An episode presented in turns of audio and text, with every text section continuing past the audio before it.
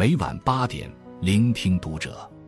欢迎收听读者原创专栏。今晚我们为您分享的文章是异地二十二年，写下一千封情书，这段七十年的爱情故事，看哭了全世界。二零零八年，妻子美棠去世，已经八十七岁的饶平如思念成疾，无以排遣，便决定画下他们俩的故事，让爱情继续下去。少年时从军行，点绛唇，携手游，问归期。他把和美棠生活六十年的点滴都画了下来，足足有三十本画册。他还给这些画册起了个名字，《我俩的故事》，也就是现在被无数人所知晓的平如美棠。书画集的扉页上，饶平如题下词句：“同生死，共患难。”以沫相濡，天若有情天亦老。三载隔幽冥，绝音问，愁肠寸断，相思始觉海非深。翻开平如美堂，一幅幅画，一行行字，流露的都是纸短情长的相思。过了这么多年。饶平如还清楚地记得第一次见到美棠时的情形。那天，父亲带他去美棠家提亲，屋子很大，平如正要进入堂屋，忽然瞥见西边正房小窗正开着。再一眼望去，恰见一位面容姣好、年约二十的姑娘，正站在窗前，借着天光揽镜自照，左手。则拿了支口红，专心涂抹。只看了一眼，平如便已心知，就是他了。想来，一见钟情，也就这样了。他们的订婚极为简单，初次见面当天就定下了。只见父亲取出一枚金戒指，交给美棠父亲，美棠父亲再把金戒指拿给美棠。又给他套到手指上，订婚就这样完成了。没有海誓山盟，仅仅一枚金戒指，就完成了一辈子的誓约。尽管那枚戒指在后来的岁月里，被美棠变卖了补贴家用，可两个人的心，即使分隔两地二十余年，也没有动过分离的念头。订婚后。平如赶回部队，而归队的第一件事就是把美棠的照片拿给战友们看，隐隐有些得意。不仅如此，他还把美棠的照片放大，贴在住所的墙上。当时，暂住的房东家有个白白胖胖的女儿，十六七岁的年纪，常常进屋找平如聊天。后来有天，他看到挂在墙上的照片，便问平如。这是谁？平如说：“我未婚妻。”从此，那女孩再没有来过。我们常说，爱情和咳嗽是藏不住的。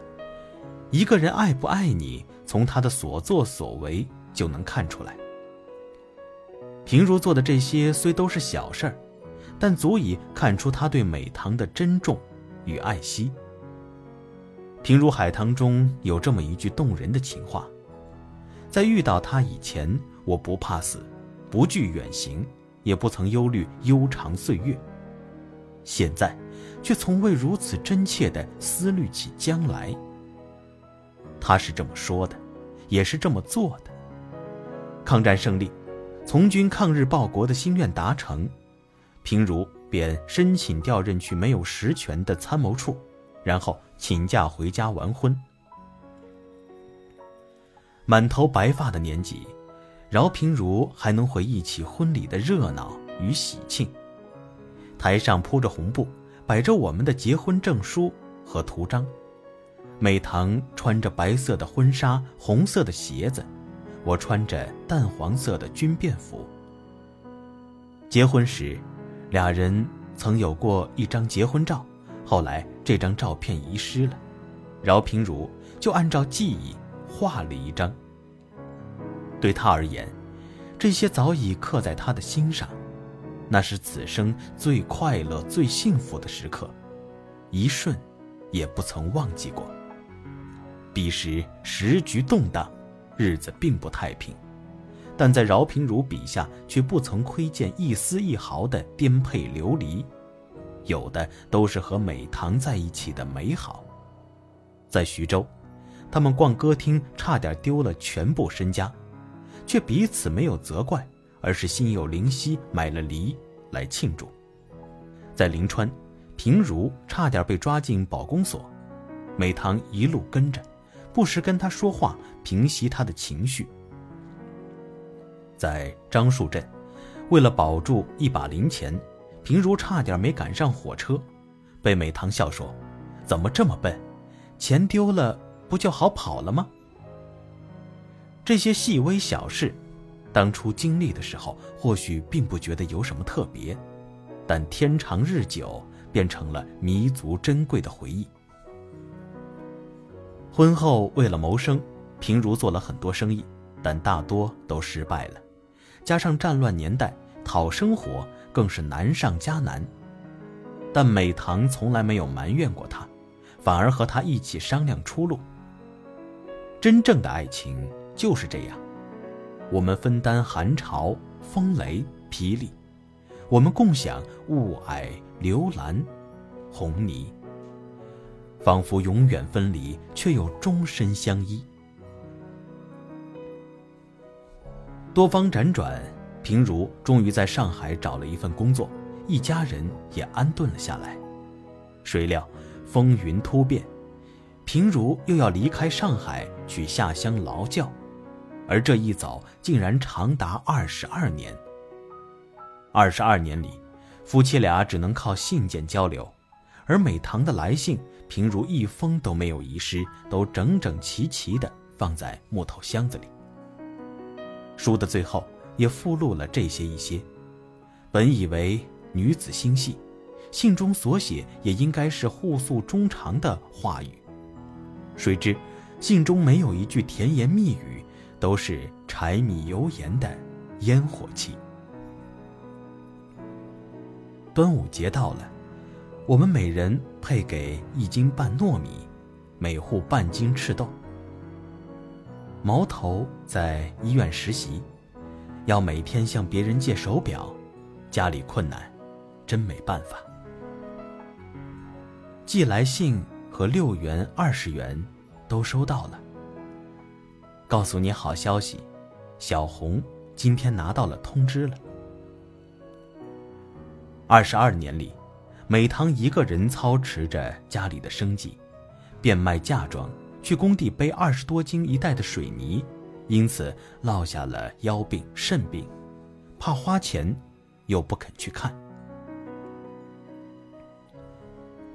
美棠去世后，饶平如每次途经上海自然博物馆，都要停一停，心里想着：这个台阶里面也不知道哪一块是他抬的水泥呀。生活艰难，可美棠从未想过放弃，甚至还从孩子口中剩下糖块，寄半包给丈夫。当时，有多少家庭因为时局问题，妻子跟丈夫离婚，孩子跟父母断绝关系？有人也劝美棠，跟平如离婚，日子还能好过些。但美棠却说：“你要是搞婚外情，我早就跟你离婚了。可你不是盗窃扒拿，什么都不是，我为什么要跟你离婚？”美棠去世后，也有人问饶平如：“中间二十年一直在两地，没有怕过感情上出问题吗？”饶平如说：“那首歌里唱的‘白石为凭，日月为证’，我心照相许。今后天涯愿长相依，爱心永不移。”这首诗。说的很好。天涯，这个爱心是永远不能够移的。这是美棠最喜欢的魂断蓝桥》里的歌词，也是饶平如和美棠长久爱情的见证。一九七九年末，平如得以回到上海，和美棠相聚了。此时，儿女们渐渐成家，孙辈陆续出世。平如和美棠的生活虽有些清贫，却很安静祥和。一起去买菜，一起坐在房间里剥毛豆子，一起带着孙儿去看海豚，一起养猫逗乐。美棠好像终于过上了梦想的简单生活，只要两个人守在一处就好。谁知老病相催，先是平如病倒了，急需手术。那么些年大风大浪都过来了，此刻的美棠却吓得双手发抖，无法在手术通知书上签字儿。最后还是由儿女代签。幸好手术很成功，平如在医院卧床休养了一个月。这一个月里，美棠每日都是早上五点排队买鱼，然后回家熬汤。等到下午三点，到了医院规定的探病时间，美棠就提着饭盒，准时出现在病房。结果。平如病好了，美棠又病倒了，最终被确诊为糖尿病，需要每天做腹膜透析。平如便推了所有的工作，回家全身心照顾美棠。每天五点，平如就起床，然后给美棠梳头、洗脸、烧饭、做腹部透析。每天四次，消毒。口罩、接管、接到腹水，还要打胰岛素、做揭露。这些他从不放心让别人帮忙，一直都是自己亲手弄。虽有平如精心照料，可岁月无情，美棠的病情还是越来越严重了，最后渐渐失去了记忆。有一天，他就坐在客厅沙发上。硬说平如将自己的孙女儿藏了起来，不让他见。